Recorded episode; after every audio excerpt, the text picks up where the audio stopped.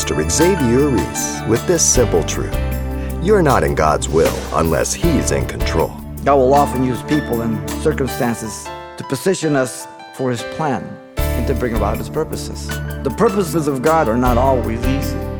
At times, difficult situations, but His purposes are always for His glory. And therefore, He enables us when He puts us in those situations. Simple.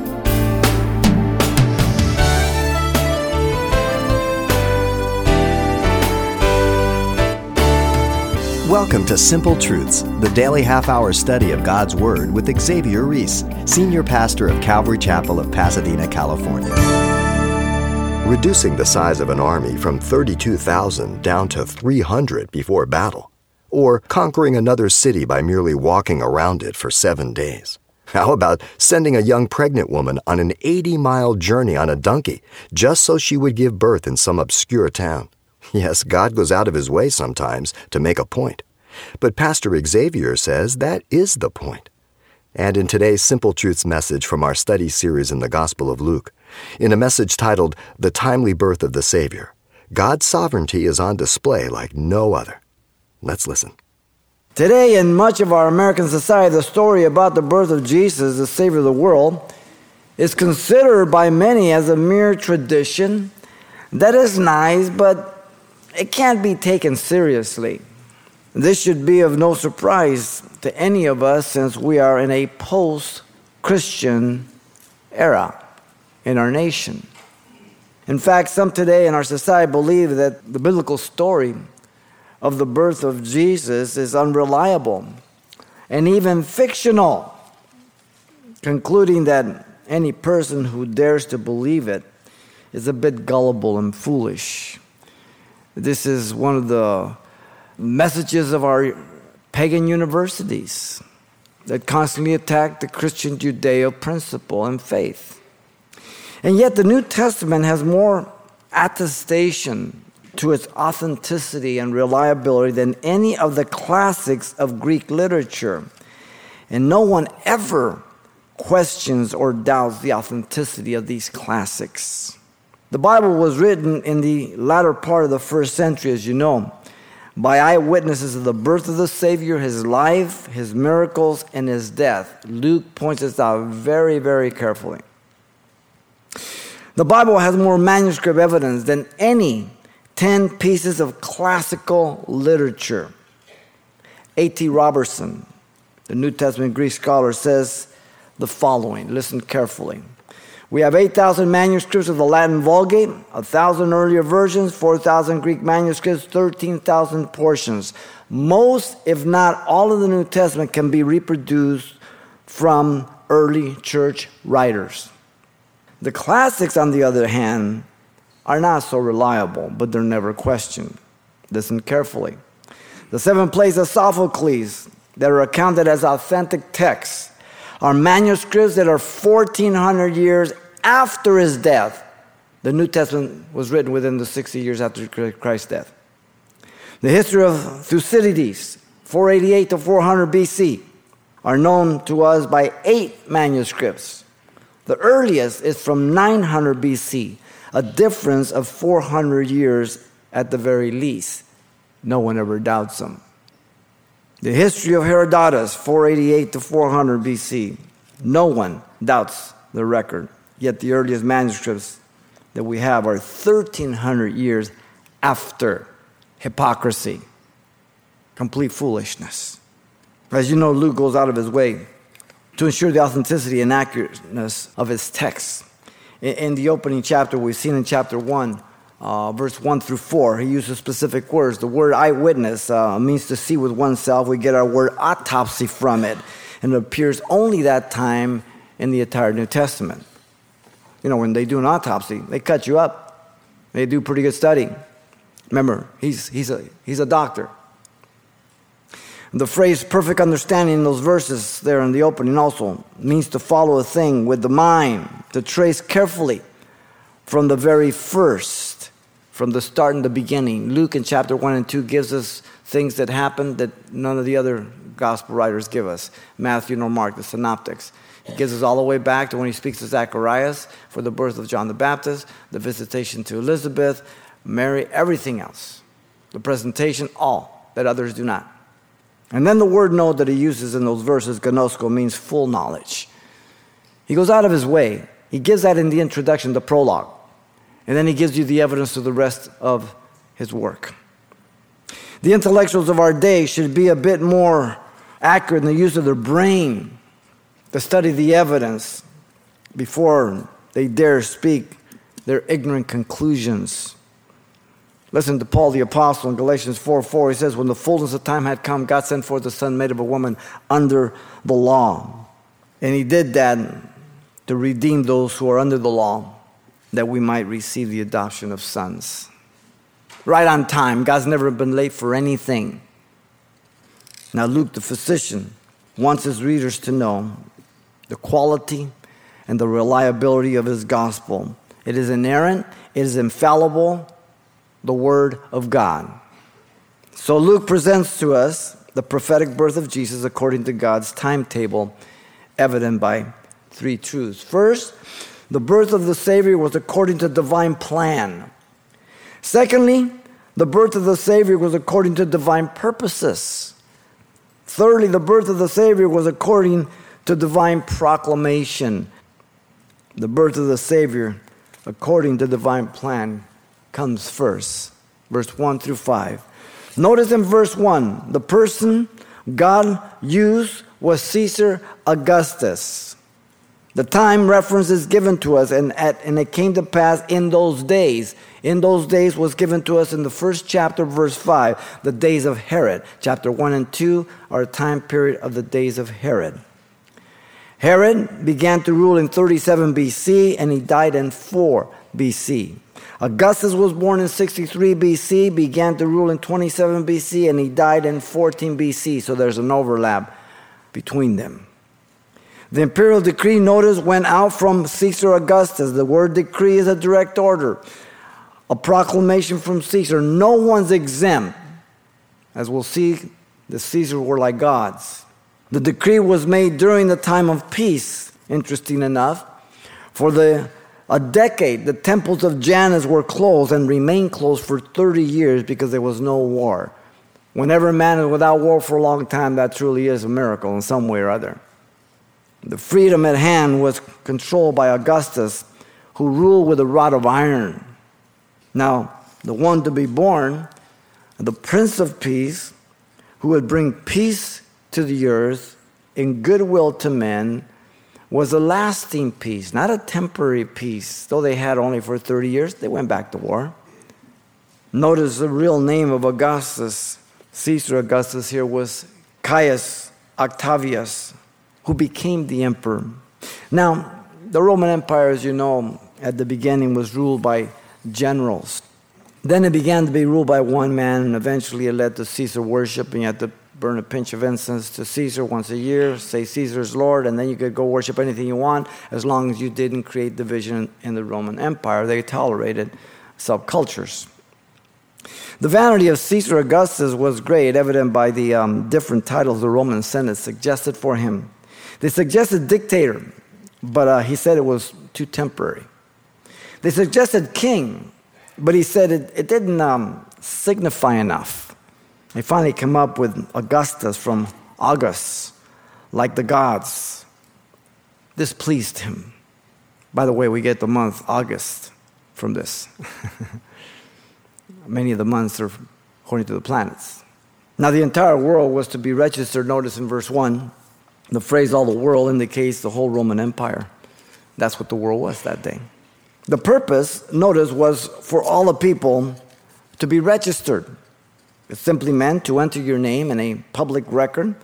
It's the present tense indicates continuously. There's another word that Luke will give us to show us that this was the inception of this system from this point on. The purpose was for raising taxes. Verse 2 will indicate this. Governments are always good for raising taxes. And politicians speak eloquently, but they always have a hook. No different. They think taxes solve everything when taxes only oppress the people. There's a legitimate taxation, and there's a fair taxation, and then you move into oppressive and overlording taxation, where everybody becomes a servant to the state and can own nothing, and it's all progressive. Now, look at verse 2 and 3. The plan of God was to be fulfilled by a common tax census. Simple everyday stuff that Luke presents to us here, okay? The miraculous among the natural. The beginning of the census is dated for us. It took place while Quirinius or Cyrenius was governor of Syria, verse 2. Critics tried to fault the scriptures, but archaeological evidence has proved them wrong because he was governor twice in 4 and in 6 A.D.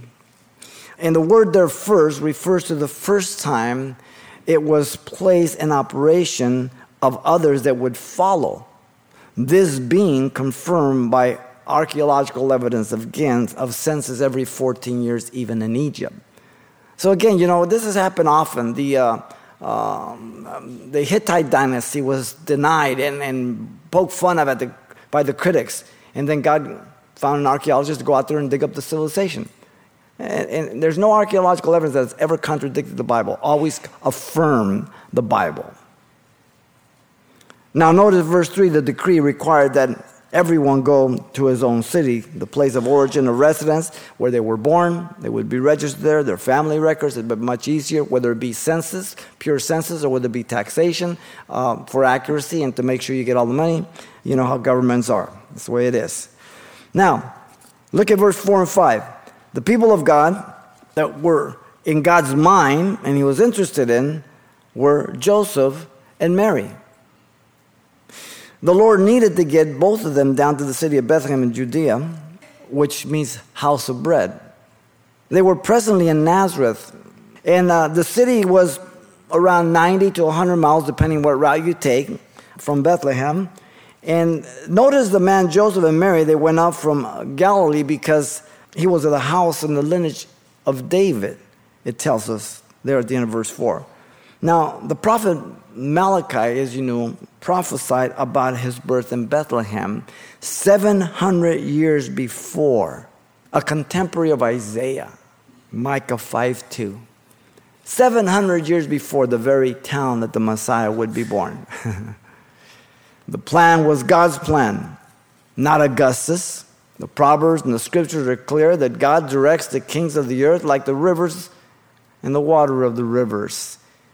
And yet we know that he doesn't force people. We'll get to this point as we move along. Both Joseph and Mary were of the line of David. Luke has gone out of his way to make this point. Matthew 1:6, 11 and 16 points that Joseph was of the line of David, but disqualified by Jeconiah the curse.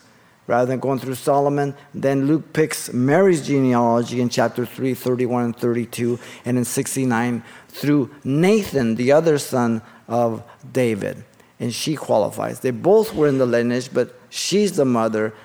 Joseph's not the father, so it doesn't matter. But they both were the line of David. Notice verse 5, the journey to be registered was made when Mary was betrothed as wife, and she was with a child. There was no procrastination or disobedience, notice, of these two righteous individuals. They didn't have a sit-in at Caesar Boulevard and Nero Avenue. They just knew that God was on the throne, and they went to be taxed. They were right on schedule, God's plan. They were legally married, literally having been betrothed, and Mary is called his wife, though Joseph did not know Mary sexually until after the birth of Jesus. Matthew makes this very clear in chapter 1, verse 24 and 25, okay? This was no easy journey for a pregnant woman in her 9 months, as you know. Those you ladies who have been pregnant, you know how that is in the last month. God has clearly told mankind that he has used world rulers in the past to serve his purposes, such as Nebuchadnezzar, Cyrus, Alexander the Great. But we would have never known that unless he revealed it to us. He's revealed it to us so that we be aware that he still does this. We just don't know how or who right now, but we know in the past that he has. And that should be sufficient enough to know that he's still doing it again. Daniel 2, Daniel 7, the head of gold, Medo-Persia, arms of silver, belly of brass, Alexander, leg of iron, Rome, 10 toes, clay and iron, 10-nation confederacy. What is it that we don't understand? One wonders at the world rulers today, Obama, Putin, and many others. You think God's dealing with them? You think God's using them? Guaranteed. Is he forcing them to do evil? Nope, they're evil enough. God's just using their evil to chasten us and to bring about his purposes. Simple. God will often use people and circumstances to position us for his plan. As Nehemiah, who was a cupbearer of the king, and he prayed to God that God would change the king's mind so he might go back and be part of the rebuilding of Jerusalem again in Nehemiah chapter 1. How do you fit in God's plan? Are you asking him? Are you lifting your heart to him? Or are you so caught up with your own little world and everything else that God's just, right now, you're here. Let's get this over. Let me out of here. Wow. The birth of the Savior was according to divine plan. Notice secondly, 6 and 7. The birth of the Savior was according to divine purposes in 6 and 7 here. In verse 6, the purpose of God's plan was that the Savior of the world be born. God allowed her time to deliver to occur at this time. So it was that while they were there, not as they left Nazareth, not as they were on the road to Bethlehem, but after they arrived in Bethlehem, maybe a few days, right on time. God gave the promise 4,000 years earlier, right after the fall of Adam and Eve in Genesis 3:15, the seed of the woman. A woman has no seed in herself. She has the egg. The man provides the seed. No man's involved in this. Conceived by the Holy Spirit. God reminded Isaiah, a virgin would bear a son. They would call his name Emmanuel, God with us, Isaiah 7:14. Matthew fulfills that. He says in fulfillment, Matthew 1:23. Now look at 7. The purpose of God's plan was brought about under difficult circumstances. Mary brought forth her firstborn son. The indication of firstborn indicated he belonged to God and was the priest of the home. If you go back to Exodus, we don't have time right now. The firstborn and the first of animals belonged to God. And then God later redeemed the firstborn for the Levites, and the animals would be redeemed also. Okay? Now this has been interpreted at times as the text to prove that Mary had other children by Joseph, because they say, well, if he was the firstborn, that implies a secondborn. Not necessarily. This is an Eastern book, not a Western book. That's a Western interpretation. It simply means that he was the firstborn, the heir, the oldest, and the priest of the home, according to the old before it's redeemed by God, okay? We don't need this for that text. We have Matthew 13:55 through 56, where we are given the names of the brothers and sisters of Jesus, of course, half-brothers, brothers by Joseph and Mary. Mary had a normal sexual life with Joseph after Jesus was born, and she had children, okay? She was not a perpetual virgin. She was not sinless. She has already told us in chapter 1 her need of a Savior. She calls herself a sinner, okay? Now notice Mary wrapped him in a swaddling cloth.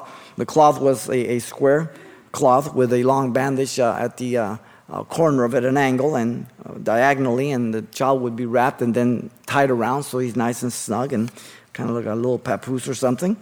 Now, Mary laid him in a manger. The traditional manger scene is so nice and warm and comfortable, little wooden manger with some nice hay on it. But this is not accurate. This most likely was a stone trough, feeding trough of an animal. Mary and Joseph found no room in the inn, notice.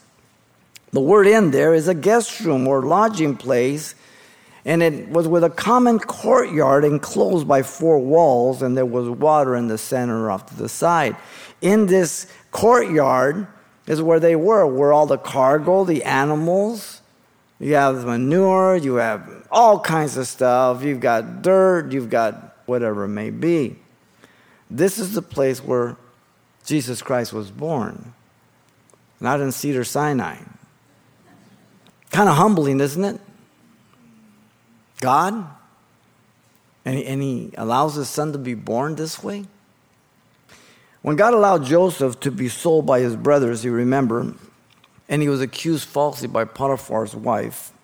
And then when his brothers came and it was all revealed that God had put him there, and then their father died, and they were afraid that Joseph would retaliate. And when they gave him that story that before our father died, he wants us to forgive us because, you know, he says, hey, listen, what you meant for evil, God intended it for good. Now, God didn't force Joseph's brothers to sell him to the Midianites. That was their own doing. Yet God prophetically said that he would take care of Joseph, and he would take care of the 12 tribes, and none of their free will or decisions ever affected anything of the decree of God. So that when God judges them or anybody else, they're responsible for their own sin. That's the God of the Bible, okay? The purpose of God to have his son born of the most common and poorest person was that no one would ever be able to accuse God of not understanding what it is to be poor and under an oppressive government. The scriptures tell us Jesus became poor for us that we might be made rich through him in 2 Corinthians chapter 8, verse 9. He emptied himself of his glory, never his deity, took on the form of a servant, and he became obedient to the death of the cross. The intent of God was that no person would accuse him of not being able to approach him. In emptying himself of his glory, God made him to be sin for us who knew no sin, that we might be made the righteousness of God in him, 2 Corinthians 5:21. Who do you think got the best deal? Yet God is not willing that any should perish, but yet God knows majority of people will perish by choice. By choice. You have a choice. Simple. The purpose of God and salvation and other purposes are not always easy. At times, difficult circumstances, situations.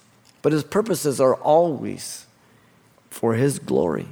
And therefore, he enables us when he puts us in those situations. Paul, the apostle, in 1 Corinthians 10, 12, 13, puts it this way. Therefore, let him who thinks he stands take heed lest he fall. No temptation has overtaken you except such as is common to man. But God is faithful, who will not allow you to be tempted beyond what you are able, but with the temptation will also make the way of escape that you may be able to bear it. So when God tests me, he enables me to pass it. I tempt myself. God can't tempt me with evil, James says. I tempt myself and I make myself fall. God tests me. Here's God's test. He gives you the test and he gives you the answers. Remember being in school? The teacher said, okay, we're going to take tests. Don't look in the back of the book.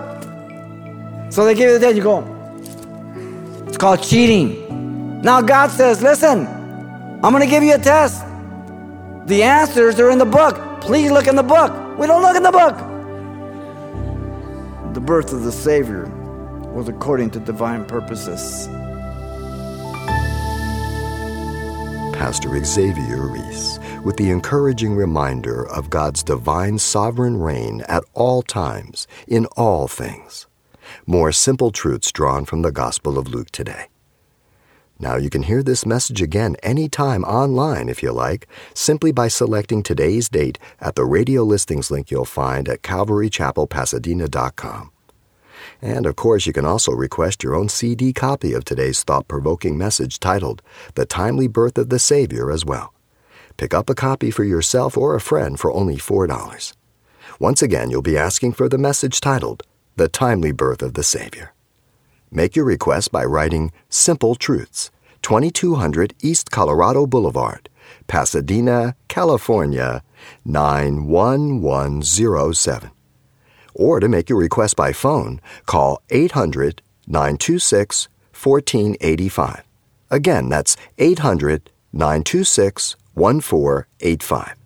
Or the address once again is Simple Truths, 2200 East Colorado Boulevard, Pasadena, California, 91107. And thanks for mentioning the call letters of this station when you get in touch. This helps us track the effectiveness of this ministry in your area. And join Pastor Xavier Reese right here next time for more Simple Truths about the miracle virgin birth taking place in the most humble of circumstances.